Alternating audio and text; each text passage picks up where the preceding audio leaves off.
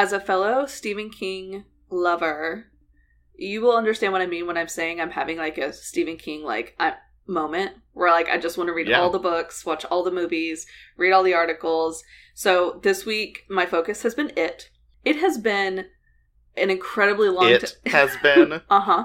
Uh huh. It is here. It is listening. No, I'm just kidding. It's been a really long time since I've seen the original TV version with Tim Curry as Pennywise.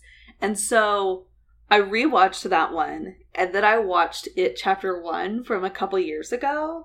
And okay. so Tim Curry's Pennywise is terrifying in its own right. Like absolutely horrifying. And the new one, It Chapter 1, where Pennywise is played by Bill Skarsgård, like, it's it, obviously he no, it looks you can't even recognize him at all because of all the Pennywise makeup, but he's terrifying. It's so scary. I literally it was one where I felt like I need to sleep with the light on. So, um, I love Stephen King. I think he is my favorite author. I will say, I do think his books are hit or miss. Because sometimes you read a book and you're like, this is the best thing I've ever read. And then sometimes you read one and you're like, this, that was long. Um his books And- are long. I will I mean that is very true. Yeah. And it's it's his writing style. And the thing is, when it's enjoyable, you love the long because it's so much detail and all that. But um sometimes like I've tried reading uh Pet Sematary. I've never read it. I've tried reading Pet Sematary, and it's just slow to start with. I mean, so are like all his books. Like I think Christine is just like a boy getting a car for like 150 pages and then it's like oh but the car kills people bt dubs and then it gets really good. Well, I will say next on my list, I'm gonna go see it chapter two, probably by myself in the theater because I, I laugh in the face of fear. Um, and then I'm gonna read the book, which is definitely like as backwards in order you could possibly do it in. But I've had the book on my bookshelf forever. It's like the size of the Bible. It's huge.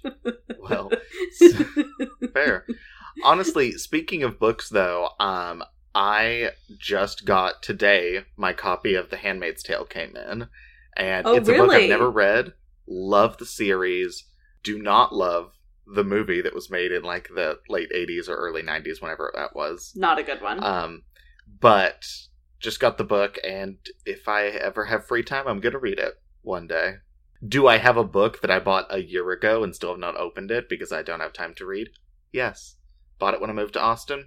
Haven't opened it. I have a lot of those. Um, one last thing I want to say about it is that can we just like talk for just a second about how hot Bill Hader is and how like I feel like people don't know this, but they need to know this.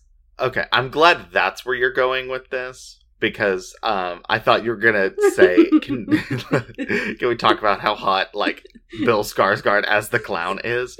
Because that's apparently a thing of people wanting to fuck Pennywise, and I hate it. That scares me more than every part of the book, like times ten. So, um, yeah, thank you for the new set of nightmares you've now given me. I can't believe Well- that's a thing. No, uh, Bill yeah. Hader. Okay. Okay, he plays Richie in chapter two. He's just really hot. Like I feel like Yeah. he's been like under the radar for a long time, but he's like he's funny, which to me is like number one characteristic. Okay, make me laugh. He's tall. He has dark hair. That jawline, like it could cut you. It's so sexy. I'm just saying, Honestly, I really love him. He is. Well, and he's also getting becoming more of like a silver fox. He's Steve Carelling. That's what I was- he's doing. You literally took the words out of my mouth. I was about to say he's on that same level as Steve Carell with me, but he's younger because he's in like his forties, late thirties. yeah, something like that. I think 40s. But anyway, um, yeah, I just listeners, I feel like y'all are like me, like you would get this. Maybe I'm totally off. Maybe you're like Brittany, what? But seriously though, Bill Hader, very hot. If you haven't watched, Bill Hader very hot. Pennywise not hot. Pen- Make like that is a distinction that must be made. it must be made. Pennywise, not hot. Not where I'm going with this. I don't have a clown fantasy that is really scary. Like that is scarier than clowns. Clowns are scary in general. I mean, I don't like clowns. They make me uncomfortable. I wouldn't go as far to say like I'm scared of clowns. Like if I was on walking down the street and a clown. I would actually just be more confused if I was walking down the street and a clown passed me. But if I don't know if I was walking down the street and a children's birthday yard was happening in the front yard and there was a clown, I wouldn't be like. but like I- they make the me uncomfortable. doing. If a clown came up to me, yeah, I'd be weirded out. But I think it my like fear being just more of an uncomfortable thing. Uh, this just came to me. I think where it comes from is when I was a server at one particular restaurant. We would have a clown come in and do balloon art for the tables and for the kids and the family, and um, I hated that clown. I mean, mostly because she was a bitch. okay, well, there's a reason. Um, Um, like it would be one of those. She'd be like, "Hey kids, you want a sword?" And then to us, she'd be like, "Move, I need my balloons." And I'm like, "Okay, I work here. You don't." move, I need my balloons. like she had her creepy clown voice, and also that's weird when someone goes from their character voice to like, "Move." uh, like, yes. "Ugh, Well, bitch, I'm trying to deliver pasta here. well, hey, they all float here. And with that, hi everyone. This is Blood and Wine. I'm Brittany. And I'm Tyler, and I'm still trying to decipher what you meant by "they all float here." it's because you haven't seen it or read the book, okay? Okay, okay. All right. Well, you were talking about balloons. There's the balloons. There's floating. I'm not going to give away spoilers, but it's also, you know, it's an old book. You should read it. I mean, yeah, I don't think you could spoil a book that's like 40 years old, but You can, and I still get mad when that happens. All right. Well, we've got quite an episode for you guys today. We do. It's a doozy. And it's not about clowns. It's actually not. Thank God. I do not. I I'm gonna straight up right here refuse to do a clown murderers episode. Already did Gacy. I don't really know if there's actually others, and if there are, I don't want to know about like squiggles who popped people like balloons. I don't know. Um, there are definitely others, but I don't want to do that either. But before we get into our actual topic, I want to take a quick moment to talk to y'all about Patreon. So, if y'all don't know what it is, Patreon is a platform where y'all can uh, support us and in turn get access to a bunch of different uh, things. We have murder mini episodes, which are like 30 ish minute episodes that are Patreon exclusive. We also have our Bottle Talk episodes, which are 15 to 30 minutes about just diving into wine, which honestly sounds like a dream, would probably uh, hurt your eyes diving into wine. I mean, don't open your eyes under the wine. It would run down your face. But regardless, uh, we don't have a pool full of wine. That's a waste. Don't don't do that. That's actually the main problem with this. Don't fill a pool with wine. Don't waste your wine like that. Um, but yes, and if you are a supporter, not only do you get access to all of those things, you get um, perks depending on your level of support, ranging from different things like social media shout outs to being able to pick a topic and direct your own episode. And while you're at it, be sure to subscribe on Apple Podcasts or other listening platforms where you can hit that subscribe button. You'll be notified of all of our new episodes every Tuesday and any special announcements or anything. Um, because, you know, we could start doing that. We've done one, I think. I think, yeah, we have. but just be sure to subscribe. It's the easiest way to know when there's new stuff. Yes. So, speaking of current news, did you hear about the two six year olds that were arrested in Florida? Um, oh, by the uh, school, like, officer for, like, assaulting a kid or something, but they're six. For doing six year old things? Yeah, he Yeah. literally put these children in cuffs. He was Ugh. he was fired. yeah, good. I know. I just I, I could I can't even my mind can't even comprehend like why you would ever think that that would be a proper way to punish a child to like arrest them for a misdemeanor. why, I just why would an elementary school resource officer have like the ability to arrest like you're, the students are like 10 max Right. I just think it's absolutely ridiculous. And, like, I mean, the charges of the children are being dropped. So, like, i mean good but they shouldn't have ever been a thing in the first they place shouldn't. They shouldn't. It's ridiculous. And I can't believe those children and that family has to go through this. No six year old should ever have to say, I was in handcuffs. exactly but on a lighter note of current news, kind of. Not really current news, but something I saw today that doesn't fit anywhere else in the podcast. Um, so you know how some cars will have those like baby on board stickers and all those things? Yeah. I saw one today. I was behind him at a stoplight, and it just said "babies up in this bitch," and it was my favorite thing. I tried to take a picture, but then I thought about my State Farm Safe Driver discount and didn't touch my phone. So Not worth the photo. Better to not have, worth it. you know, just the story. It's fine. Honestly, that should be the commercial where you know, the person in the car drives past this like incredible thing and is like, "No, not taking a photo." Boom, marketing. Boom. So, without further ado, I'm going to get into the topic for today's episode. Yes. And the murders that we're going to be focusing on are trucker murders. Which we, I feel like, have mentioned or I've had a case that involved truckers before. Like, this is. You did. It it was the one with um it was the redheaded it was the redheaded killer. Yeah, Yeah. where the the kids helped. Yes, exactly. And it, when you think about it, the lifestyle of a trucker, well, there's a lot of them that are serial killers. Yeah. There's a horrifying amount. The fact that, um, and y'all will see a little bit when I get into my case, but even before choosing the ones I chose, it was hard to narrow down. I bounced between three or four. Yeah, I because mean, there's, so many. there's- And they're fucked up. All of them. There's the guy who confessed to murder and he had a woman's severed breast in a Ziploc in his pocket. Yeah. He was a trucker. And he just went into the police station. Yep. and he was like, "Yo, I've been killing." Like, it no. And that doesn't even scratch the surface to how fucked up some of these cases are. Agreed. But a little bit of background. So, in the 80s, the FBI was accused by a lot of people of like inflating the number of serial killers and just creating this serial killer panic.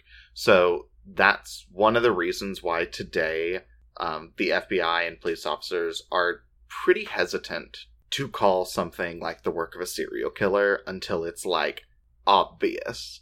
But while at the time people were like, oh, you're saying all these are serial killers, they're not. Recent studies show that the number of serial killer victims has been completely underestimated, even during this serial killer panic. That's terrifying. Yeah. And one of the big reasons for this is the largest group of victims are sex workers. Right. And sex worker murders are often very under underreported, as many as 75% of them going un- unreported. Yeah.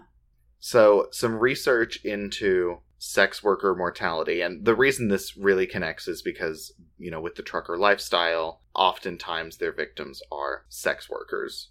So, the homicide rate of sex workers in the US today is about 229 out of every 100,000, which compared to the US, like general public, it's 5 out of 100,000. So, like, more than 45 times the rate of the general population. And a lot of these murders and murders in general are near highways. And there are maps that show dots of where, like, bodies are found, where murder victims are found. And there are clusters around major transfer points in the interstate system. So, cities like Oklahoma City, Los Angeles, Nashville, Indianapolis, Chicago, Atlanta, Pittsburgh, cities where you have a bunch of different interstates crossing at one point. I've never thought about that. That is terrifying. And the fact that there are maps. Yeah.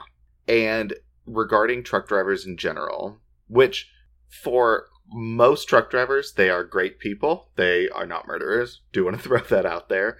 But the US has about 2 million truck drivers, and about three fourths of them are long haul truck drivers. So, you know, maybe driving across states, using the interstate, just driving everywhere. So, just looking at truck stops, it's estimated that every year about 120 to 140 murders happen of sexually exploited and trafficked victims.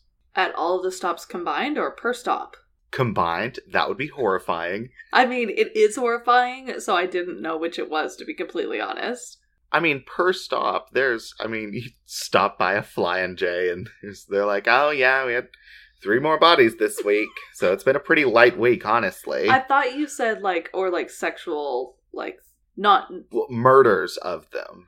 Oh, okay. Um, yeah, I thought you no, meant not- like where they were like assaulted as well. Like I thought we were including those types that not just Oh, murder. That's why I thought it was just just murders of sex trafficking victims or sexually exploited victims. Murders of them. Okay. Thank you for clearing that up. Um, because now I understand how horrifying my question was. Uh, that would be if Yeah. it was. I was like, uh, I mean, I'm sure there's a couple thousand truck stops, so Oh everywhere. my god. So that is our horrifying topic, and it makes sense why a lot of serial killers are truck drivers. Yes, it does. Well, now that you have introduced us to the horrors of truck driver serial killers, um, I think we need to go into our wine because I know I'm going to need some for this episode. But I will just Yes. say it's horrifying how the truck driver lifestyle really does make it easy to be a serial killer. Like it's it's not fair, but we've talked about, you know, when cases go amongst multiple states, like a lot of the times the connection's not made until multiple murders have been committed. And so, yeah, wine, need wine. Yes. So, as you guys know, I recently went to Napa back in September for my birthday, and I thought it was high time that I talk about it and also talk about one of the wines that I brought back. So, I'm going to be doing the 2017 Cline Family Cellars Ancient Vines Mourvèdre, um, and it is actually from Sonoma. So, Ooh, ancient vines. Yes, and I'll talk a little bit about that. But when we were driving back to San Francisco from Napa, we decided to stop in Sonoma just to visit one of the wineries, and we stumbled upon this absolutely gorgeous vineyard with like beautiful style home, grapes everywhere because a lot of the grapes are grown on site.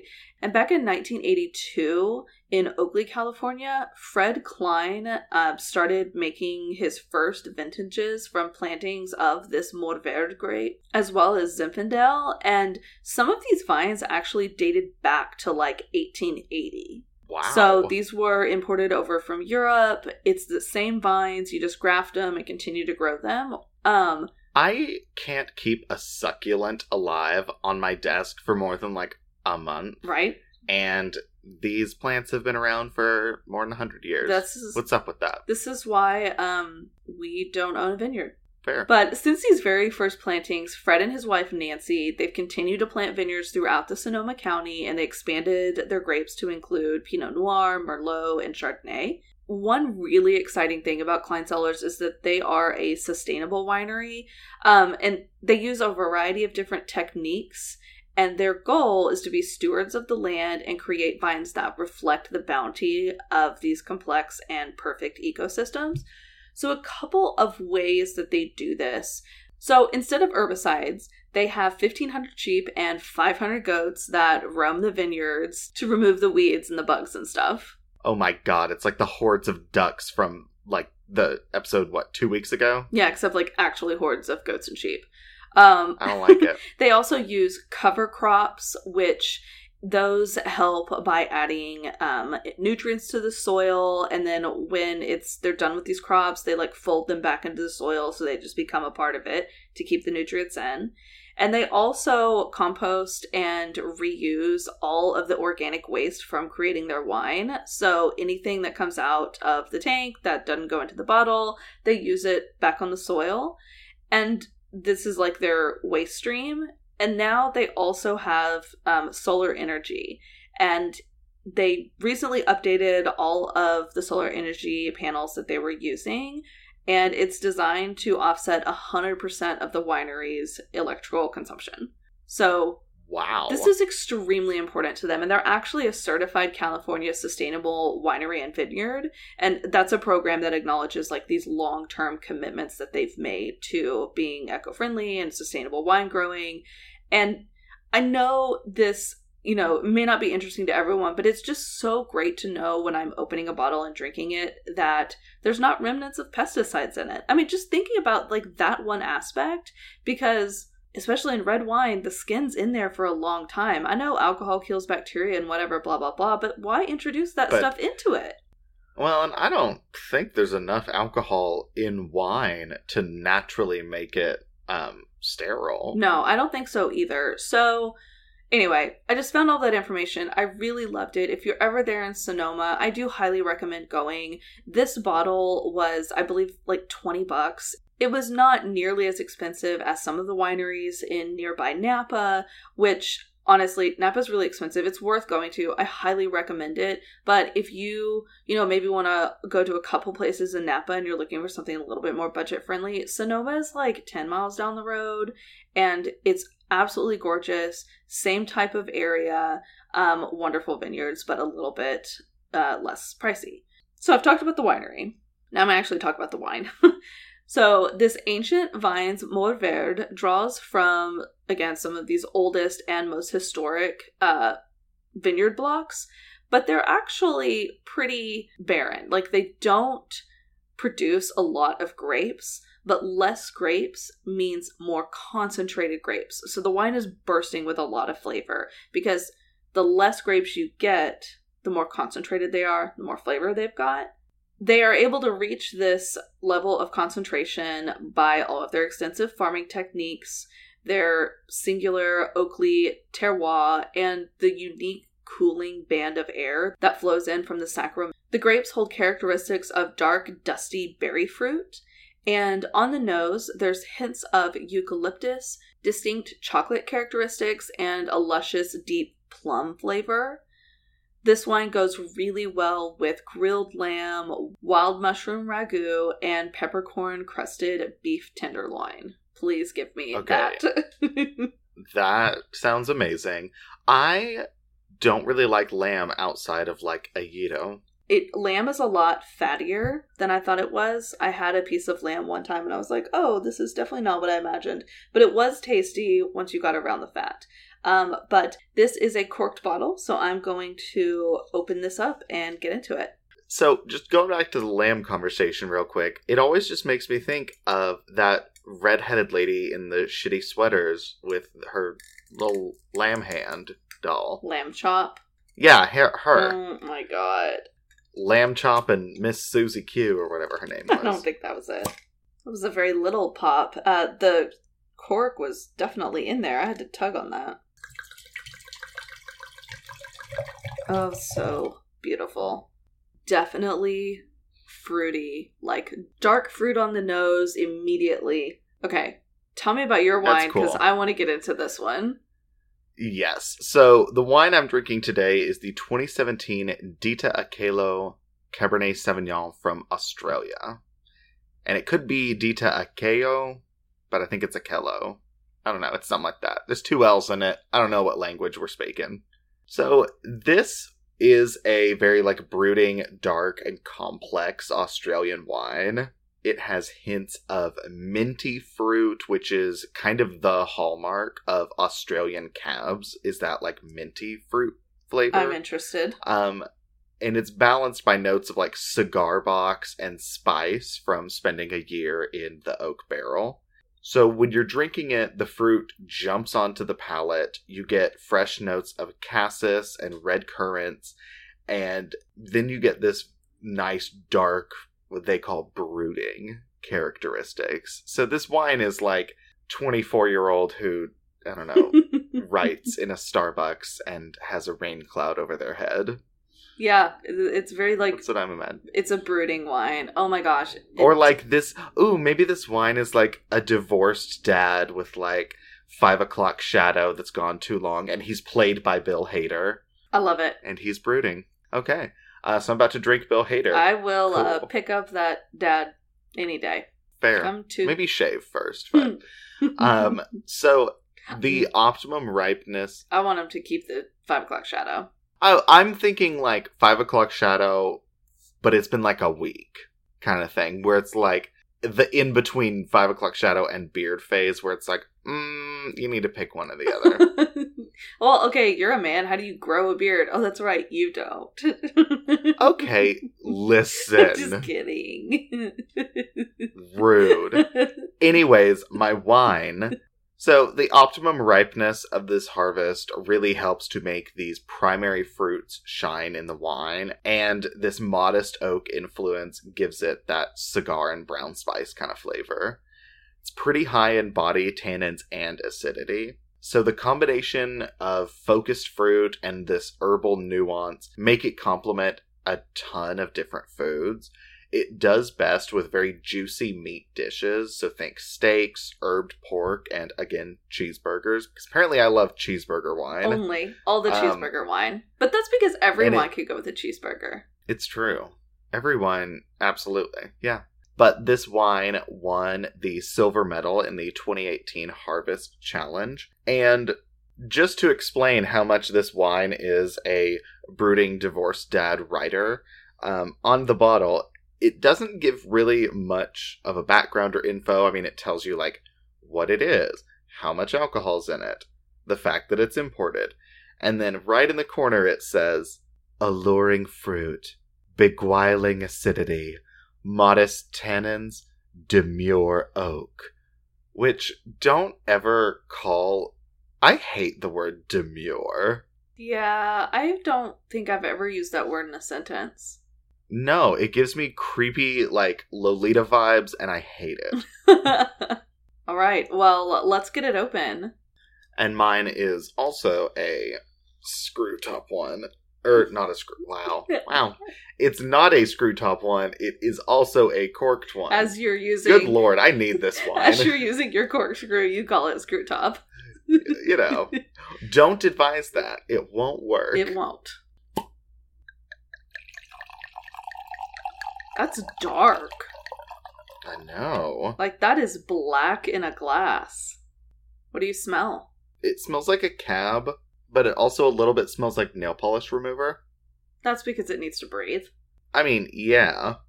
All right. Time for cheers. Let's do it. Cheers. Cheers. I mean, I guess that's what brooding tastes like. I Brooding don't- has a taste. I mean, I don't know. I don't. To me, when I think brooding, I think like rainy, depressed, middle-aged people. I don't know. Actually, for some reason, when I think brooding, I picture like the actor David Tennant. Really? Not that he's that brooding in anything I've seen him in, but I just feel like he'd play a brooding guy very well. I just picture like a pissy teenager. Oh, But maybe that's not right. I don't know.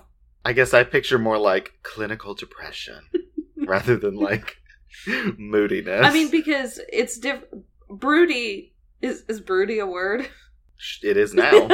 That's um kind of like teen angst, but I don't know if it really is. But anyway, so wine. yeah, but um, it's good. It's very intense. It definitely, I can see why it would go really well with like juicy, meaty things. I thought you were saying it went well with juice. and I was like, It'd go really well with like a nice apple juice. oh my god. So, not juice, but the very first time I can ever remember having wine, I mixed it with Dr. Pepper. why? because I was like a, a kid and I was being naughty and I don't I, I was scared and also Oh, like when you were like seven or something? well okay I was at least like 11 but Okay, but not okay. I was thinking when you were In like college. seventeen or like eighteen or 19, like drinking it to get drunk, not drinking it to be like wine. I'm bad. no it was definitely me drinking it and like giggling and by the way it tastes like shit it was uh Franzia and Diet Dr Pepper um, honestly, I remember how precious uh, having soda in the house was when we were children. So I'm mad that you wasted that Diet Dr Pepper like twenty years ago. I mean I drank but- it well, oh my god have. it was 20 years ago okay I just want to talk about my wine not that Funny enough, that was also uh, my first taste of wine was not 20 years ago, but um, was also the box of Franzia in the pantry, and I was like, "Hee, "I'm gonna get a sip, twist," and then You just, like, I was in- like, in the "This mouth? is bad." from the spout into the mouth I mean, I think I was like, I don't know, maybe like nine or ten or eleven or something. I don't know. Um, and uh, old enough to be like, "Ooh, this is bad." but Um, but not old enough to get a glass. I don't know. I was a fucking weird kid. As, as Uh, but no, I thought it was, I thought it was really gross. And I mean, to this day, I think Franzia is really gross. so I was right. But you know, hey, I will say it's really gross. But when you, you know, have fifteen dollars or whatever to spend, and you want to get something that's the equivalent of six bottles that will last, go for it. Go for it. Okay, my wine, not Franzia, from Sonoma. So, you know, a little different. This one definitely it's a medium-bodied, fruitier red wine. I feel like I'm tasting a lot of that plum. I smell the black fruit for sure. I would say maybe tiny hints of eucalyptus, although eucalyptus is not something I'm sniffing on the reg, so not really sure what it smells like. Um, but it, I do get a bit of a plant something. Um, but it's mostly God. overpowered by these like dark berry fruits. So if you do ever find yourself in Sonoma, definitely check out Cline Family Cellars. The tasting is $10 for 5 to 6 wines depending on which tasting you pick, and if you buy a bottle, they waive the tasting fee. So essentially, I well, and of course, my list had 6 wines, but I really tried like 9 or 10 because she just gave me other tastings and I bought a bottle. That is the best kind of tastings. That's when you have the best person behind the counter pouring because they're like, you know what? Ooh, this one's my favorite. So here's a little bit of this. It's ex- it's not on the tasting menu, but here. That's exactly what this was. And I, I love that too because it adds like more of personality to the experience. And also, I mean, the more wines I try, the more likely I am to buy multiple bottles. Like, duh. I mean, yeah. Well, honestly, I kind of hate when you go to a tasting and they're like, all right, here's the first one. Walk away. Oh, that drives me crazy. Here you go. Which Ready for number two? There you go. I will say, Robert Mondavi is a fantastic vineyard and I had a lovely time. But that's what the tasting was like. We went up to the counter. We were like, we'd like to do this tasting. They poured all four reds and said, here you go. There was Oh. no background, and on the sheet, it had the name of the wine. I'm like, cool, you're literally telling us nothing about it. And so I was really disappointed because these are not cheap tastings. That was like 40 bucks.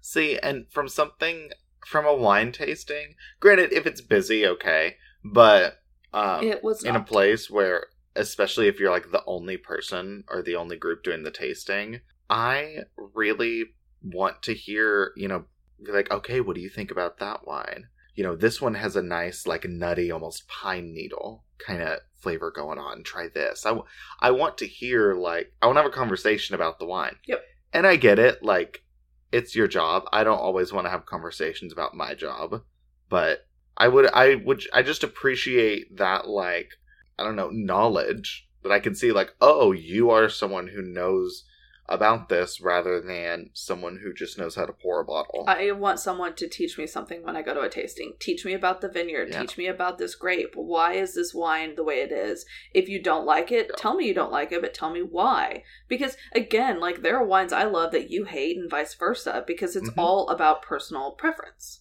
Well, and it's one of those things you don't order a tasting to just like, ooh, I want some wine. You order a tasting to like learn about these things, be like, ooh, so this is a Grenache grape, yada yada yada.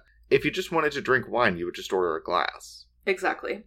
So Or if you weren't sure if you wanted it, you'd ask for a sample and then a glass. Like the tasting is like part of it, the theater is part of the tasting. it's an experience. But with that, we have our wine, we have our topic. Let's go into the cases. Okay. The killer I picked for this week's episode is Robert Ben Rhodes. Also, Of course, you fucking Yep, did. he's also known as the truck stop killer. So, Yep. clearly, if he has uh, that name with how many truck stop killers we've already talked about, obviously he's a big one. See, when I told you this topic, um, you replied back with that, and I was like, oh, okay, cool. Brittany already knows her thing. and then the second I was doing like, okay, let's find out some truck driver murders. I literally typed into Google truck driver murders. He's the first one. yeah, I know. And I'm like, okay, well, all right, fine. Well, when I heard about him, it was so horrifying that I knew if we ever did something like this, I was going to cover him. All right, so the sources I used the first one is an article from All That's Interesting that's actually written by the whole All That's Interesting staff. There was not an author that was written. And then I use an article from Thought Catalog by Chrissy Stockton. Back on April 1st, 1990, there was a highway patrolman in Arizona who saw like this tractor trailer on the shoulder of the highway. So mm-hmm. he he pulls over and approaches the vehicle to see if the driver needed any help, like are they stranded, what's going on. But what he ended up stumbling upon was the sight of a horror movie. There was a young girl chained to the truck. Her mouth was gagged, and she wore a terrified look on her face, and she's screaming for help. What the fuck? Oh, I'm just diving right in, by the way. Oh, yeah, I mean, yeah. Robert Ben Rhodes, who was the driver, tried to explain that this was a private, consensual matter, and at this point in time, police didn't even know they needed to be looking for Rhodes. This patrol officer saw what was going on and placed Rhodes under arrest. I mean, yeah, how in any way oh, is, oh, it's a private consensual matter? She is chained up and screaming for help and terrified. Exactly. That's not, even if it was just a consensual fun sex thing, bitch, you're on the side of the road. No. Exactly. So while the officer is waiting for backup, he discovered a 25 caliber automatic pistol in Rhodes' possession. So just, you know, something else to be like, dude, what is this? And after he found the chained up woman, Rhodes was charged with kidnapping and assault.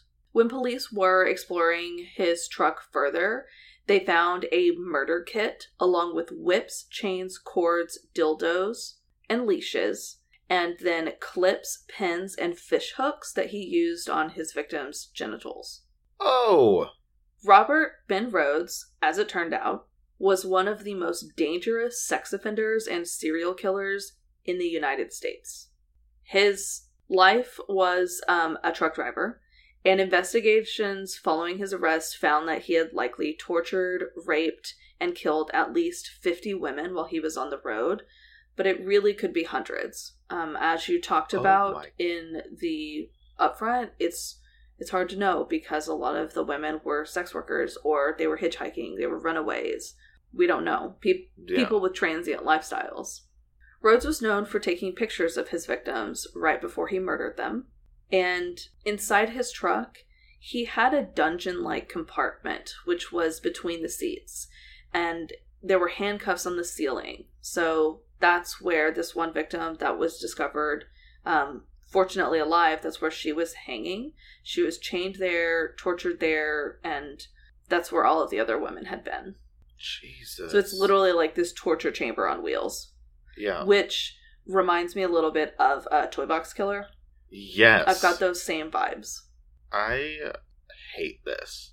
It's horrible. And Rhodes may have picked up these sadistic tendencies from his father, who molested a 12 year old girl and killed himself before he could ever be put on trial for his crime, but that by no means is justifying anything that Rhodes is doing.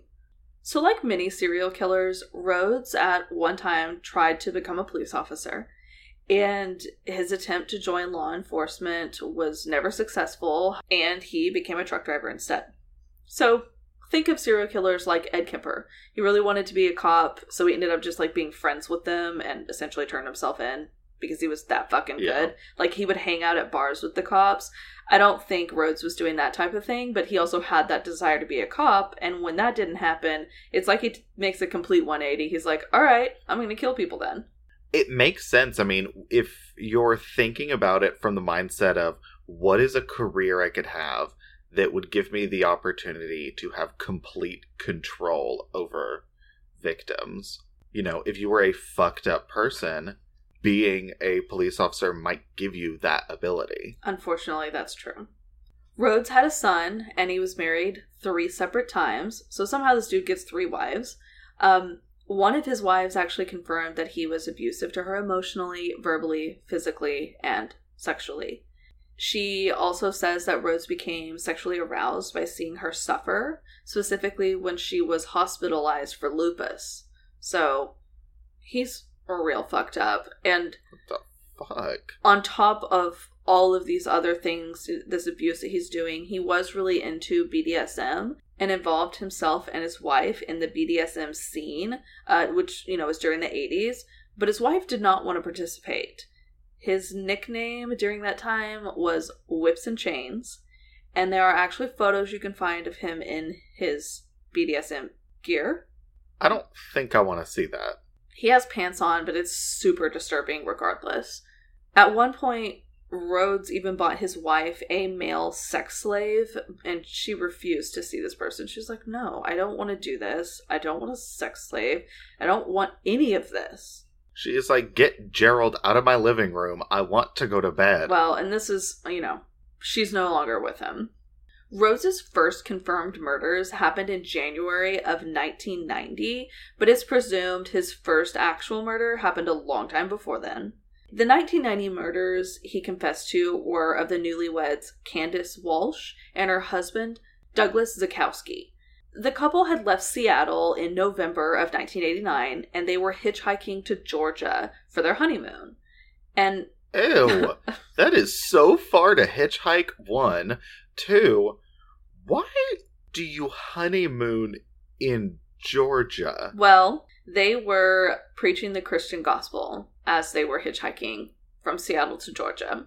That is like almost as far away, like almost the complete other corner as you can get. Right? It, Maybe that was the point. maybe they were going cross country speaking the gospel. That's not unheard of. I know, but that sounds like a shitty honeymoon. Go to like Hawaii. So by the time they made it to Texas, that's when Rhodes picked them up. He killed Zukowski immediately and kept Walsh in his truck's built in torture chamber for a week so he could continually rape and assault her. Zukowski's body was found in January 1990, so that same month, near Interstate 10, east of Ozona, Texas, and it was eventually identified in 1992, so a couple of years later. But it took almost 13 years for authorities to identify the remains of Candace Walsh. Her body ended up being found by deer hunters uh, near the mouth of a canyon in Millard Country, Utah. God, that is so far from Texas. Very far. But again, he kept her for a week and he was a truck driver. He could have been any, truck driver. anywhere. Her death was caused by multiple gunshot wounds, and it took a cross check of dental charts to eventually determine that the body found was actually Walsh.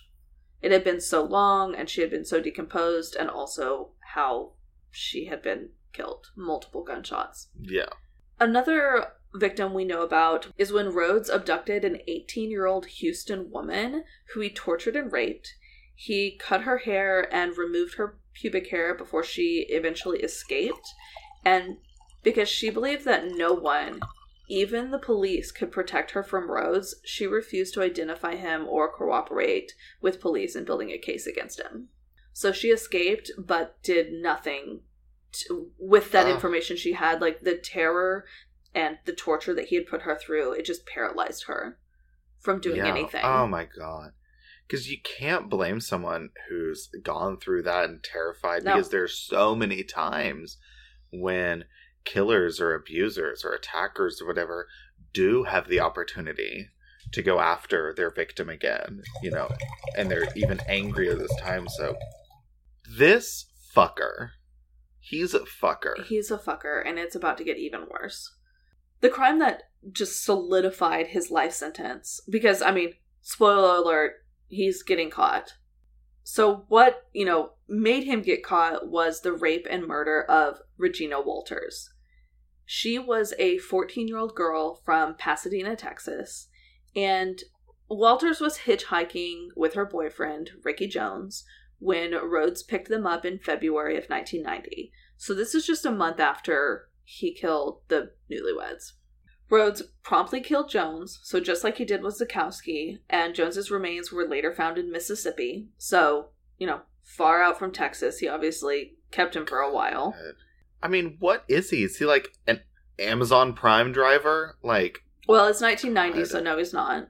okay, fair. But he kept Walters hostage for two weeks in his torture chamber. Unlike her boyfriend, who was killed instantly, Walters was kept for a really long time. Ugh. And while she was in his captivity, Rhodes took several photos of her.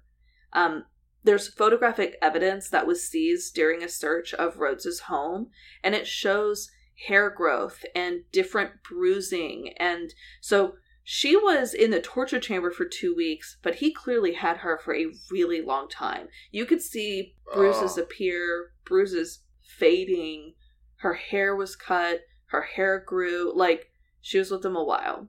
He pierced her with fishing hooks and would dress her in all black. The most disturbing photos that he did capture of her were actually just minutes before her death. They were taken in this abandoned farmhouse where her body was eventually found. And in these photos, you can see her wearing a black dress and heels, which were not the clothes that she was wearing when she was hitchhiking. It's one their clothes that Rhodes gave her to wear. She also has this look on her face that's just of sheer terror. There is no other way to describe it. Um, there's one where she has her hand in front of her face. There's one where she's holding her hand out in front of her. Like I think she knows that she's about to die. Yeah. Um, he, after he took these photos, he killed her with a garrote made of baling wire.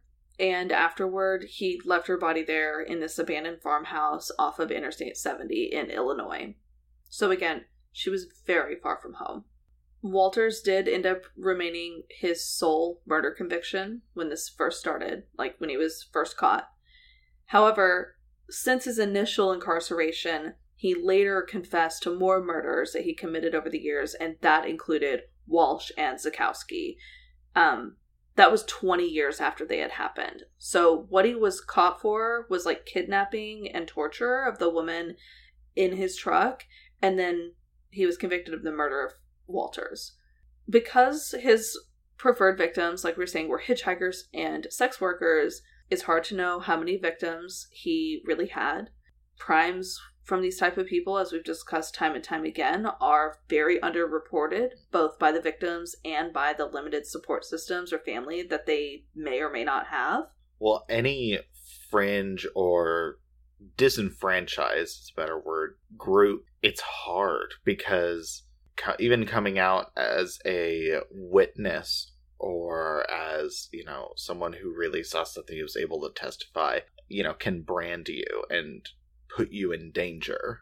Exactly. And then there were the people who maybe did have missing family members and they were pretty sure Rhodes killed them, but knowing that he was already going to be in jail for the rest of his life without parole, families of other alleged victims, they really didn't wish to go through the emotional trauma of a trial.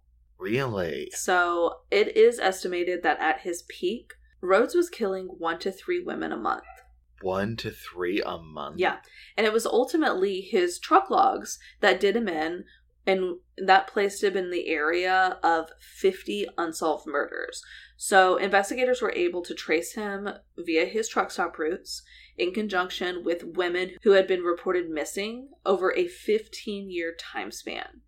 And through his truck logs, they placed him in areas where they were.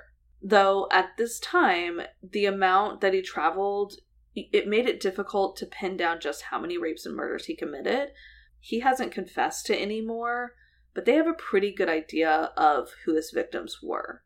Rose's confession to the murders of Walsh and Zakowski added a second life sentence to the one that he already had from Regina Walters. And this second life sentence was a part of a plea deal in exchange for prosecutors not seeking the death penalty. In this really bizarre truck stop killer case, there are testimonies of women who managed to get away from him unscathed. So, not only just the woman who was saved when the police officer pulled, you know, over on the side of the road to look at the truck and see what was going on, but a woman named Pamela Milliken, who's now in her 50s.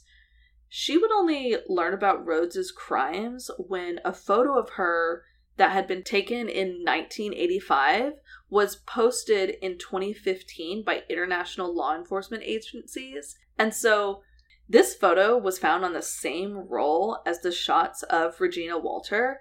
And Milliken told Investigation Discovery that she was hitchhiking to go find her brother in Winnipeg when she ended up in Rhodes's truck. He snapped the photo of her and she acquired, you know, the, to his motives, like, why'd you take that photo? And he said it was a way to keep a log of his passengers in case he was robbed or something happened to him. Which honestly doesn't sound too far fetched when you really think about it. Like she's hitchhiking and he's picked her up. Like Yeah. okay, like tells me he was a good fucking liar, which is disgusting. It horrifies me so much that his first confirmed murders that we have are from January of 1990. And he was caught four months later, or three months later. He was caught in April. I know. and just how many there are and how long it's been going on and how many how many people that's just not known Exactly. She later said that he told her he was going to Florida and that he wanted her to come with him. So she did. And at one point, they're in the cab of his truck and he points to a sign on the dashboard that says cash, grass, or ass. No rides for free. Which makes me sick. That's disgusting. So fucking gross and there's so many people that be like i love that i won't put that on my car go fuck yourself Seriously. Um, so she recalled that she didn't have any money. She didn't smoke pot. So she knew what it would be. So she had what she described as consensual sex with him, and he dropped her off at a bus depot there in Winnipeg. So she narrowly escaped. god Another close call was with a woman named Vanessa Veselka. She actually wrote an article that has been published in GQ, and it's an extremely deep dive into her very near miss. She was picked up by Rhodes and barely escaped, only to many, many years later, similar to Milliken, discover who had actually picked her up and what he was capable of. And he had threatened her and he did a lot of things and she ended up doing like this deep investigation to determine was she one of the people in his cab? And through this investigation she learned that she was um, so the article is titled the truck stop killers from october 2012 it's online. Just go to gq or just search it like vanessa veselka the truck stop killer. I highly recommend reading it. Um, it's it's so scary because it, later in her life she finds out like oh my god i could have been one of these women. So that is the case of robert ben rhodes the truck stop killer crazy motherfucker. Yeah. God that is so fucked up. I wonder because i feel like trucking to me just feels like a new earth thing. I wonder how long long haul trucking has really been a thing because I feel like you know we always talk about how the 70s the 60s and 70s when all the serial killers were.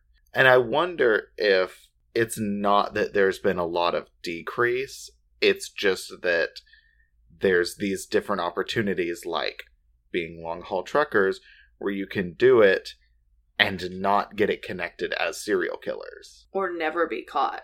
Yeah. So, I mean, I really don't know. It's we've talked about it and I don't remember the number, but there are active serial killers out there right now and I don't feel like serial killers are something we have in current news, but they're there and they're doing yeah their crimes. They're murdering people.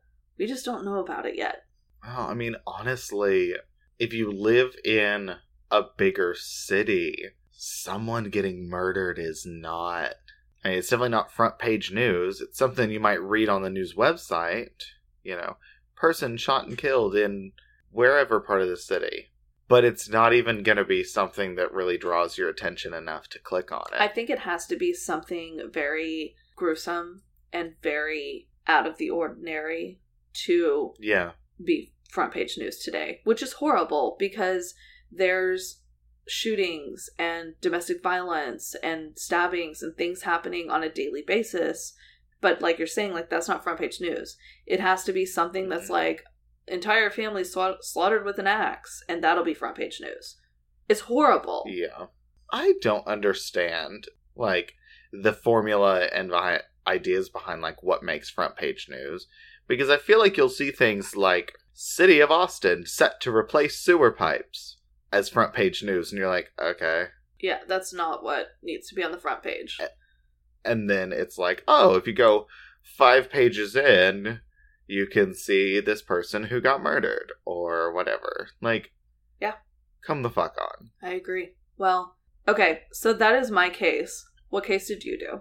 So, mine is kind of a twofer, or it's a case within a case. You really had to bring two cases to this really fucked up episode? Yes, yes, I did. So, mine are the killers Bruce Mendenhall and John Robert Williams. And I do want to note that they're not connected in the like traditional way of like they're partners or something, but they're like their stories are intertwined. I'll put it that way. Okay. So the sources that I used an article from Listverse, 10 serial killing long haul truckers by Anya Pham, an article from the Los Angeles Times, FBI makes a connection between long haul truckers and serial killings by Scott Glover. Which is what we've been So, talking kind of- about the whole time. Yep, I kind of on the nose. I also used that for some of my um, research on the topic. Obviously. Um, an article from the Amber Advocate. She was a sweet girl and did not deserve to die, and I couldn't find the author there. An article from the Land Press. Drive by Truckers by Ginger Strand. An article from Courier and Press. Court denies appeal from convicted killer Mendenhall by Len Wells. And then the Wikipedia page for Bruce Mendenhall. That's a lot of sources, dude. Yeah. So, on June 25th of 2007, Sarah Holbert, who is 25, went to Nashville's Cohen Street area, which is kind of kind of seedy, not a not a great area, with two guys named Lee and Hollywood. Those were their names. Someone named their child Hollywood. If he's not a stripper or a porn star, he is losing money. That's all I'm going to say. So, the three of them got some crack. They smoked. they got some crack. Dare to be drug free. God. I remember like Vicky Dare was so cool because I don't know, I felt like it, it was like maybe like an investigator. And it's but like that's not it at all, but like that's where my head was. Cause I was like, yeah, dare. See, So I, I would I go and like, remember- people's lockers. No, I'm just kidding. For for pot. God, you fucking narc. I remember being in like fourth grade or whenever Dare's the thing. So I'm this nine year old kid, and they're like, This is cocaine, and if you smell it, you will die and you will murder your parents. And I'm like, I hope no one does that. um, but no, they were smoking crack. And then they got into a fight about, you know, how to divvy up what was left.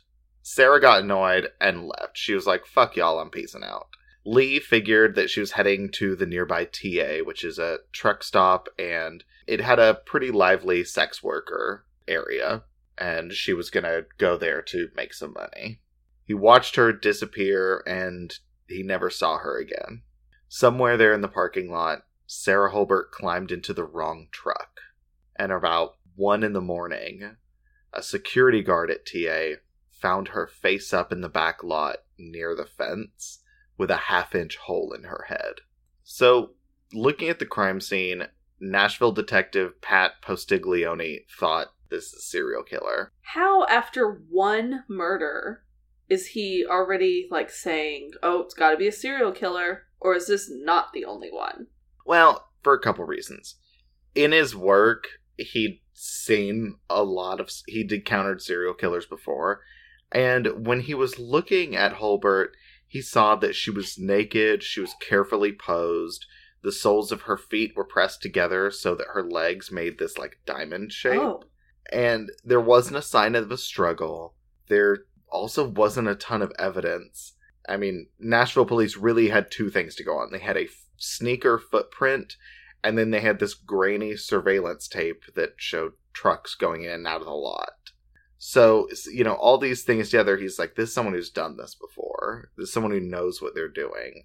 This is a serial killer. And also, he knows it's a trucker. And there was one truck that had a yellow cab pulling a white trailer that stayed for only 16 minutes. oh, But as a lead, that's not a ton because it's really grainy footage. I mean, he can't, that's all he can see. And it's like, okay, right, well, there's a million of those trucks. right. Postiglione also knew that another sex worker had been killed just a few weeks earlier in Lebanon, Tennessee, which is like 30 miles east on I 40. That woman had been shoved into a truck stop trash can with garbage piled onto her stomach. Oh my god. When he sees this and he's thinking serial killer, he contacted the FBI's Violent Criminals Apprehension Program, or the ViCAP, and he asked them to do a query on the national database and look at similar crimes on highways that connected into the Nashville region. So an FBI analyst, you know, did the search and confirmed that there were a few cases that looked similar, including a sex worker who'd been killed at a truck stop in Alabama. So Postiglione and his partner Lee Freeman decided that their next step was to ask for every credit card receipt from the TA the night of the murder to see if their killer had bought something because they knew they had a trucker to Right. find. And they knew this because of a pattern that had previously been established and discovered about truck driver murderers. And the woman who first kind of discovered and saw this pattern was Terry Turner, who's a supervisory intelligence analyst with the Oklahoma Bureau of Investigation in Oklahoma City. OBI. OBI. They do a lot there because I feel like we're finding cases a lot of the times where they're involved. I mean, well, it's especially when we talk about truck driver killers. I'm surprised yours didn't have Oklahoma. In Me it. too, because, of the intersection. Oklahoma City is known as like the crossroads of the U.S. because of I 35 and I 40 going through it. exactly. So, back in September of 2003, a homicide case had landed on Terry's desk, and it was a body that was found on I 40. She immediately put out this word seeking other similar female victims who had been found nude near interstates and signs of being bound. Within 72 hours, two responses came back from Arkansas and Mississippi. So at that point, she's like, okay, I'm looking at some linked Yeah. crimes. And she had her communication specialist monitor for further cases that might be coming in. After seven months, they had seven homicides. And she refers to these murder victims as her seven girls. Honestly, I'm surprised there weren't more cases that fell into the women found on the side of the highway nude bound. I think there were probably some other qualifying things that she must have put Because I'm there. sure she got calls for ones that were that but didn't fit the profile she was looking for. Yeah. So eventually, the investigators identified two of the women, and both of them had worked as truck stop sex workers. And that was the breakthrough moment for her. She was quoted as saying, The vast majority of truck drivers are good, hardworking people, and without them, our nation would come to a screeching halt. But there are very few who have found that that particular job is very suited to this particular type of crime. Yep. Like we were saying, unfortunately, it's kind of the perfect serial killer job. Yeah. In the spring of 2004, she decided to have a meeting in Oklahoma City for all of the investigators that were working on these seven cases and any others that could possibly be related. And she was saying that she anticipated, you know, 20 to 25 people to come in. But by the time word gets around about the different kind of cases they're going to be talking about, over 60 investigators from seven states showed up at that meeting. And that really began this initiative. Yeah. So, FBI analysts at the ViCAP also came with some even more surprising news. When they ran through their database, they found more than 250 homicides that were connected to I 40 in the existing files. Just this one highway. 250? Yeah, on one highway. And these were spread out across Oklahoma, Arkansas, and Texas, so not even the whole highway. And doesn't I 40 only go like through the panhandle of Texas? Yeah. Oh my god. So it's like the smallest part of Texas that it could possibly go through. So this case that originally landed on Terry's desk was then shown on America's Most Wanted. And the case was the murder of 19 year old Casey Jo Pipestem. Casey was raised in Oklahoma City. She was a member of the Seminole tribe. Casey was raised by her grandma until she passed away when Casey was just about seven. And then she went to live with other relatives, but it was really difficult for her to fit in living in these rural communities. Casey dropped out of high school, she moved back to Oklahoma City, and she got involved in drugs. And ultimately, she fell victim to exploitation and trafficking at truck stops in Texas and Oklahoma just so she could survive. I feel like it's so unfortunate, but there is so much drug use in Oklahoma. I think it's crazy how, um, you know, oftentimes I feel like drug use is looked at as like a city problem, but it's so prevalent in more rural communities yeah. and rural states that I mean, it's horrifying. They're everywhere. Like drugs are all over the place, and they range from yeah. ones like marijuana that it's like okay, cool, so it's a cigarette essentially, and then I know it's like okay, have fun with your Cheetos and your nap. Um, oh my god, literally. Um, but like, or it, it, you know, then there's like crystal meth, where it's like okay, yeah, that's something you shouldn't fuck with. Real. So back to Casey her body was found on January 31st of 2004. She'd been beaten, raped, strangled, and then thrown off of a bridge. What? she was only 19 years old. Thrown off of a bridge. How could you be so beyond disrespectful to just dispose of someone's body that way? It takes a horrifying kind of person to display that lack of empathy and lack of humanity for other people. Police Lieutenant Larry Hallmark from Grapevine, Texas, he shared at this meeting with the participants how they could help find Casey's killer. He spent a decade interviewing pimps, sex trafficking victims, and family members in order to figure out what happened to Casey. Hallmark also interviewed many truckers who remembered having seen her, and almost all of them said the same thing she was a sweet girl and did not deserve to die. Of course she didn't. No. And I mean, you know, yeah, you could say that about anyone. Like, no one deserves no. to die. But to me, that just fucking hits home. She's this 19 year old kid. Yeah.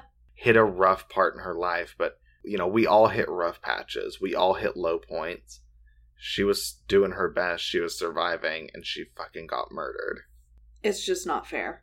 So, after America's Most Wanted aired this episode about Casey, a woman called in and she reported that her nephew, who was already in jail, had bragged about doing something similar. And she gave police this guy's name John Robert Williams. And he was a 28 year old long haul trucker.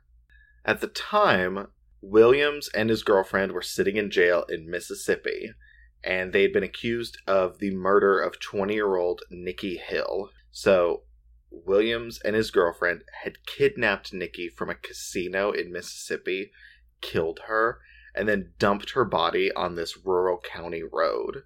And concerned that they'd been seen leaving the casino with her, his girlfriend panicked and called the police and told them that, you know, she and Williams had just found this body.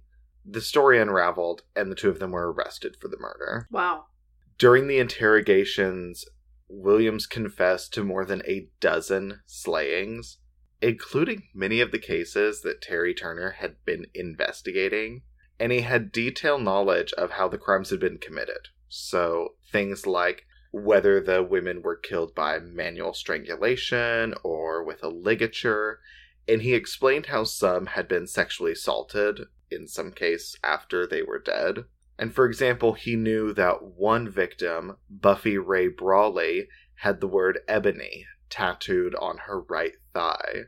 And he also knew that she had these deep lacerations on her head, which he said she suffered when he struck her with a tire thumper, which is a, a tool that truckers use.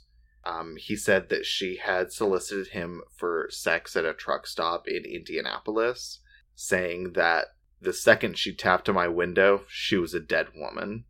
It's so horrifying to me the level of detail that a lot of serial killers remember from each kill because you yeah. would and, and maybe not, but I, I often feel like you would think after they've done so many, maybe they kind of start to blur together, or you get this mixed up, or it's like, oh, did she have the tattoo or did she have the tattoo? But part of what I believe, you know, is driving them to commit these crimes is like that the passion and all the uh, that they want to remember everything. You know, like Yeah. that's part of why they're doing it, and that's why a lot of serial killers will go back to the scene of a crime to like re-experience it, so they remember every detail Yeah. forever. It's just horrifying how it's they're remembering it because it's enjoyable. I know it's sick. And he's saying all these things. So for a lot of these killings, you know, unfortunately, a lot of the victims there wasn't much evidence found with their bodies and stuff. But he's giving enough information that's like, I mean, he had to be the one who did it. That's the only way he'd know Of all course. of this. And so, also one side note I want to make. You know, his aunt sees this on America's Most Wanted and calls and is like, I think that's my nephew. He was bragging about a murder that sounds similar to this. Don't wait until you see a murder on Unsolved Mysteries or whatever. If someone's bragging to you about a murder they did, maybe you should call the police then. J- just a thought. It was also her nephew. I'm sure that's not something that was the easiest thing to do, and maybe he was often a bragger. Like maybe she didn't really know if it was legit or not, or if he was just full of shit. Yeah, I just, you know, I urge you if someone confesses that they murdered someone to you, you should tell the police. Absolutely, you should. See something, say something. Hear something, say something. Concerned Yes. about something, say something. Just say something. Yeah. So, during these police interviews, Williams was shown a picture of Casey, and when he saw it, he snapped his fingers and he said, Oh, that's Little Bit. I killed her. And he named every detail of the case and admitted to strangling her from behind. And they learned that he called her Little Bit because she had a tattoo on her shoulder that said Little Bit. Oh my god. Obviously, Little Bit meant something to her for her to get it tattooed on her body, and for that to become what this killer is calling her and remembering her as, that's just sick. I mean, that's like, that's, Yeah. I mean, if you had a tattoo that said baby and a serial killer is calling you baby while they're doing these things to you, like, oh my god. Oh yeah. I mean all of this is horrible and creepy, but that just takes the creepiness up because maybe I don't know, someone in her family had called her little bit, you know, maybe that was her grandma's nickname for her or something. The investigators said that Williams was a psychopath Sounds like it. explain and he even mentioned that how he went and showered and ate while Casey's body was just sitting in his truck. So in 2013, Williams was charged with the murder of Casey Pipestem, but he's also been implicated in another 14 murders of women and has admitted to murdering 30 more. Oh my gosh. And this is all because his aunt basically was like, hey, he said this. It's because Casey's murder case went to Terry Turner's desk and she found these similarities and had this I don't know, convention basically that it got the attention of America's Most Wanted and was seen by the aunt. Right, but I'm just saying, like, the aunt making that phone call and them confronting him is when he was just all of a sudden like, okay, actually, I did a shit ton. Here you go. Yeah. Jeez. And this all was because of the case that originally fell on Terry's desk, which wasn't this one. So it's like she was looking for one killer, yet found another and uncovered all of these, but we still have some open cases, right? Oh yeah, well This is your case within the case. Exactly. Yeah, we'll we'll get back to Nashville soon. But the man who pimped and exploited Casey was also caught and charged and is serving time in federal prison. And one thing to note that just shows how much of a fucking monster that guy is. One of the other girls he was exploiting was just 13 years old. No, that is ridiculous. That should that how Yeah. how is that okay? Even in the pimp's mind, how is that okay? Oh well, I guess to him it's just money. So It's so fucked up because I a hundred percent am totally all about sex workers being able to take ownership of their bodies, of their career. If you know, if that's something that they're willingly like wanting to do, if that's then absolutely. I think something where it was legalized and brought more mainstream and became something that could be regulated, possibly really cut down on sex trafficking like this. I mean, if it was just seen as like a job because you're literally just using skills you have to make money. But oh, it's sex and sex is scary. We don't want to think about that. Let's make it illegal. Well, you know, then people can take advantage of that system uh-huh. and exploit people. Well, and when you think about it in comparison to like the porn industry, essentially people are doing the same thing, it's just being filmed. I mean, yes, it is a little bit different, but Mhm. because they're in a studio and it's being filmed, that's a job. But when someone is a sex worker and is doing the same thing, it's just not being filmed, then it's not looked at as a job. Like it's not it's the same thing. But but sex makes it taboo. That's that's a perfect example because like you look at the porn industry and it definitely has its problems uh, in certain areas, but it's something that's regulated. It is so much safer, and it's not you know this seedy, creepy. You know when you think of the '70s kind of porn industry where it's like, oh, let's rent this gross ass motel and do it secretly. Exactly. So, back to Nashville. A few weeks after Sarah Hulbert's murder, Postiglione and Freeman arranged to meet at the TA and go through these credit card receipts that they had been pulling earlier. Postiglione's driving over to meet his partner, and he notices a yellow truck with a white trailer Ooh, that's cruising down Cowan Street like the one in the surveillance. just like that one. So he decides to start following it, and the truck passes the last place that Hulbert was seen alive, and then it enters the TA and parks. So Postiglione radios Freeman. He's like, yo, this is where I am. I'm going to approach this truck.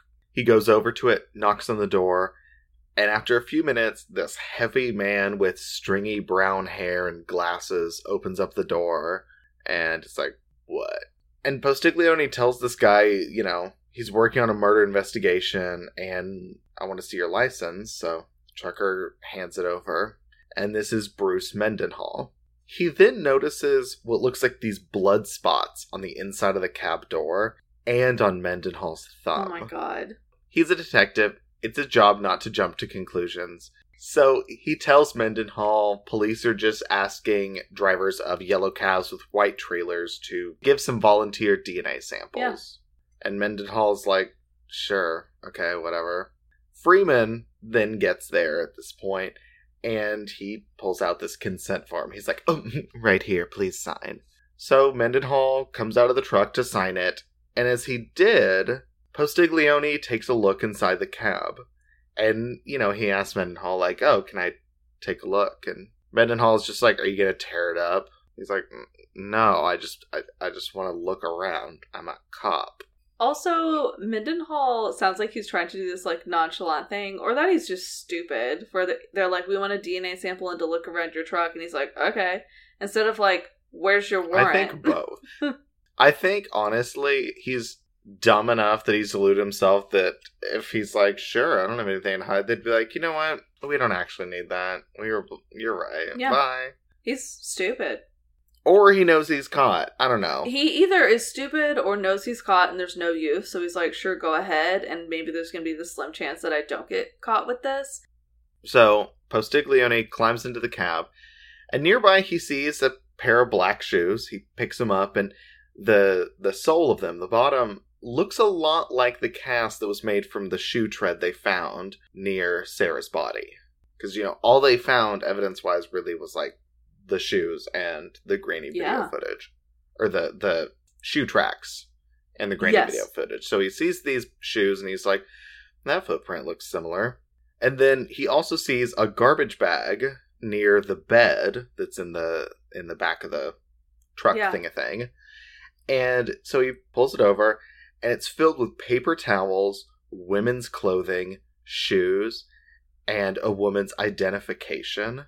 All of this belongs to a missing woman from Indianapolis, and all of it is soaked in blood. Okay, that's a pretty incriminating bag of evidence that literally he's like, yeah, go search my truck and see what you find. There's a giant bag of bloody clothes. Right? Like, dude, He Ew. clearly had just given up. I I think so. But I also think that I don't know, it just seems the type of person that if he'd fully given up, he'd be like, All right, guys, there's a bag of bloody clothing in the, in the No, no, no. Like he would have like given up, given up. I don't think he know. cares enough to even say that. He's just like, sure. Fair. So Postiglione asks about all of this, and uh, Mendenhall's like, "Oh yeah, I cut my leg. That's why the bloody paper towels are there." And then he's like, "Okay, well let me let me see your leg." Exactly. There's I was no about to say, they're it. going to ask to see the leg. Like, what a stupid liar. So Mendenhall is then like, "Oh, um, well, I didn't cut my leg, but I had this girl from Indianapolis. She was in the truck. She was like hitchhiking or whatever, and she'd cut herself. So that's what it's from, and that's why that's all her stuff." And then Postiglione's like, "Okay, well, why do you have like all this women's clothing in your truck?" And he's like, "Oh, well, like my wife and daughter had some clothes in my in my truck. Which one? Why the fuck would your wife or daughter have clothes in your work vehicle? That's fucking weird. You're not parking your semi like in the driveway when you go No. home. So yeah, Postiglione is also not buying that. He's like, mm, cool story, but that's a lie. Because there's a lot of blood in this bag. And later DNA testing would show that it, the blood belonged to five different Oh my god. All of whom were missing or dead. So this was his, like, grab bag of victims' items. So Mendenhall was taken into custody, and police cataloged more than 300 items from his truck. These included a rifle, knives, handcuffs, latex gloves, several weapons cartridges, black tape, a nightstick, and sex toys. Oh my god, what's a nightstick? Like uh, the thing you beat people with. Oh my god. That like police have, like Yeah. baton. Is I that the? know. Yeah, that's the word for it. There's a lot that he had in that truck. That, Right? There must Like, Bitch, clean out well, your there must have been a lot that was right out in the open. If that's how much was in there, like- yeah, three hundred Yeah. items. clearly things were visible. His victims were primarily young sex workers, and usually they'd been found shot, but detectives did determine that his method of killing had evolved and changed over the years. During questioning, though, he implicated himself in the shooting of Sarah Hulbert, and he also implicated himself in the shooting of Samantha Winters. Her body was found June 6th of 2007, so 20 days before Sarah's Yeah. body. And she was the one whose body was found in the trash can in Lebanon, Tennessee. Which is just so disrespectful. I still can't get over that she was put Yeah. into a trash can. Like, that's. I mean, are we talking like the trash can that's like right outside the door? That's just like right there? Or is this like a dumpster in the back? Or we don't know. I'm thinking like one of the trash cans, like by the trucker gas pumps kind of Yeah, thing. that's what I was picturing as well. And that's so. because it said she was like folded and like kind of like butt first. So I I think it was it one of those. That's so disgraceful. Yeah, to throw someone away. I mean, anywhere, even if it had been a dumpster, but the fact that you're like folding them up to fit into this space where a human body is never meant to be. No. Another victim had been killed on July 11th of 2007, so 2 weeks after Sarah's murder at a Flying J truck stop on I-465 in Indianapolis. And this victim was Carma Purpura, who was a 31-year-old mother of two who'd last been seen at a Southside Indianapolis truck stop on April 10th of 2008, Mendenhall was charged with murder in this case because DNA tests linked a large quantity of the blood from his truck cab with her parents, so using kind of familial Yeah. DNA. Investigators also found her cell phone, ATM card, and clothing that she wore was wearing the day she disappeared in his truck. Four years later, So in mm-hmm. 2011, her body was found just off of I 65 in Kentucky. Oh my god. So that's kind of why they had to match the blood in his truck with her Right. parents because they just knew she was And they didn't missing. have her body yet. Yeah. On July 28th, police in Birmingham, Alabama charged Mendenhall with the murder of Lucille Gretna Carter, who'd been found naked in a trash bin with a plastic bag taped around her head just earlier that month on July 1st. And she'd been shot with a 22 caliber weapon. So, using the ViCAP, the Violent Criminal Apprehension Program, authorities, including Terry Turner, were able to match his MO to several other unsolved murders around the country. Investigators said that though he was initially cooperative, he stopped implicating himself in other murders. He was like, I'm done talking, I'm out. And so police are currently still investigating the possibility that he's responsible for other murders in the area, um, including that of Deborah Ann Glover, who was a sex worker in Atlanta, and her body was found near Motel 6 in Suwanee, Georgia on January 29th of 2007. They know that he was in Georgia on the day that she was killed. Another one they've linked him to is that of Sherry Dinkard, who's a sex worker from Gary, Indiana, whose body was found naked in a snow embankment. Tammy Zywicki, who was a student found stabbed to death on September 2nd of 1992. So wow. quite yeah, a bit lot earlier. earlier. She had vanished from I 80 near LaSalle, Illinois, nine days earlier after dropping off her brother at Northwestern University. There's Robin Bishop, who is a sex worker who was run over at a Flying J truck stop near I 40 in Fairview, Tennessee on July 1st, 2007. So if that's the case, then he may have murdered Robin Bishop on the same day or just before he was in Alabama and murdered Lucille Gretna Yeah. Carter. Jeez. Another murder that he's possibly linked to is that of Belinda Cartwright, who's a hitchhiker who was also run over at a truck stop in Georgia in 2001. A composite police sketch they made of the suspect based on witness Yeah. testimony was very similar to Mendenhall. And like it looked just like him, and he was also in the area at the time. That's pretty incriminating. Although, I mean, eyewitness, not that reliable, but he sounds like Yeah. someone that if you saw him, you'd remember him. And that sounds like a unique look.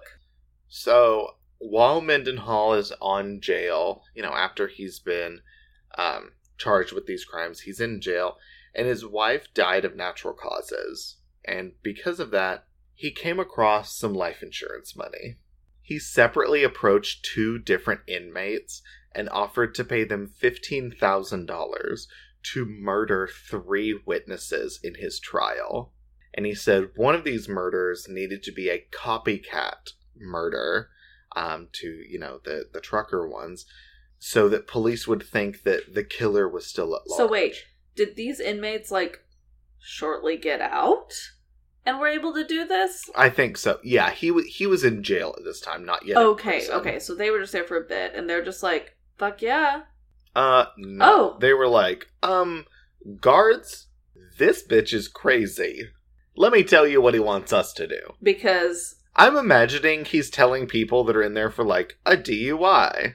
Not that a DUI isn't a very serious thing, but like people that are not also in there for murder who are like, uh, yeah, no, I'm not gonna murder some people for you. Yeah, exactly. Well, and that's I'm so glad to hear that because I feel like there are oftentimes I this is one of those things that a prisoner asks one prisoner to do something and it goes one of two ways. Either they're Yeah. like, uh, fuck you, I'm telling on you because this may help me out, or fuck yeah, I'm here for the thrill. I'm telling on you. Okay, whatever.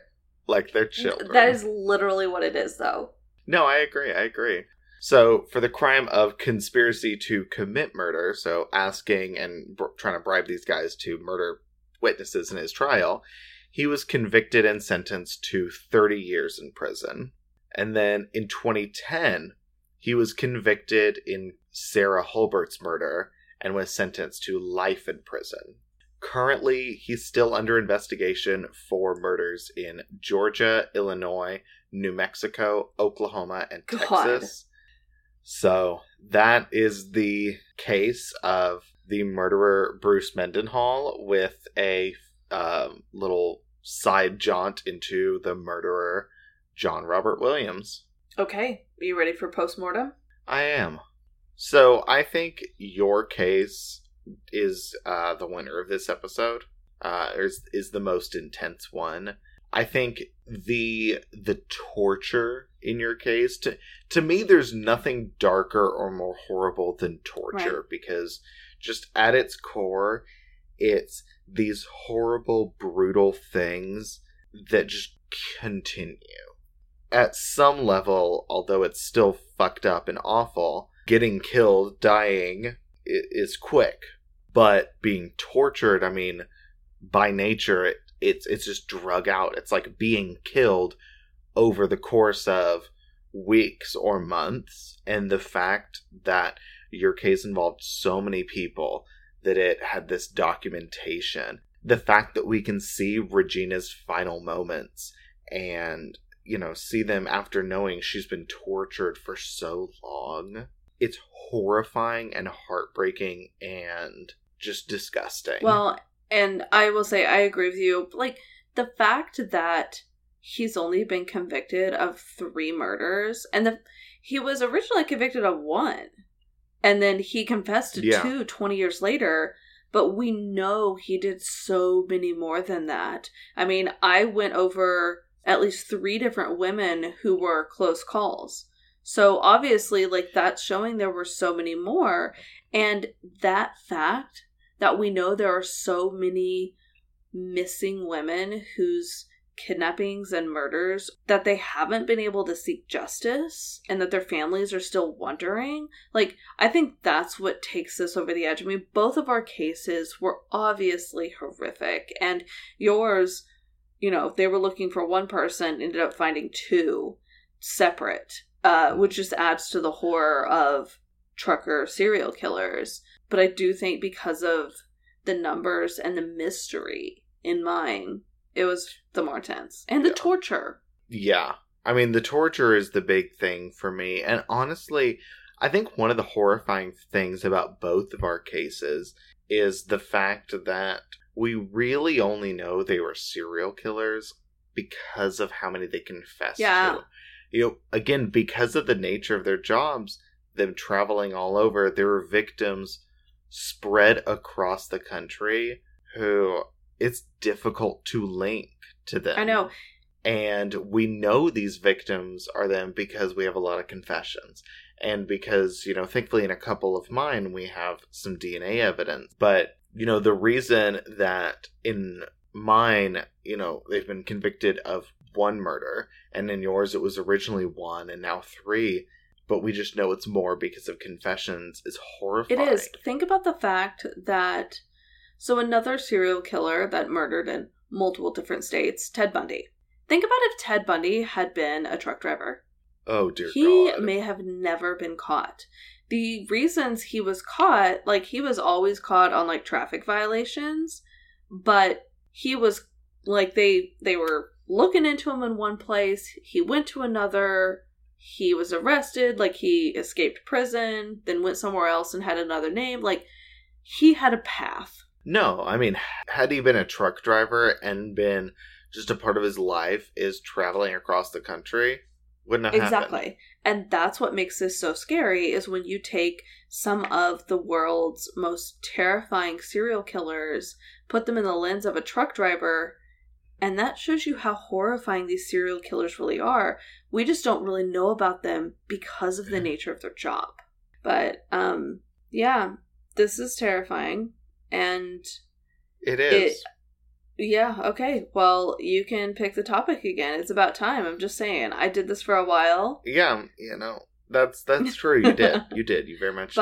But um, if you enjoyed this episode, be sure to rate and review us on Apple Podcasts. Give us those five stars. Let us know what you thought.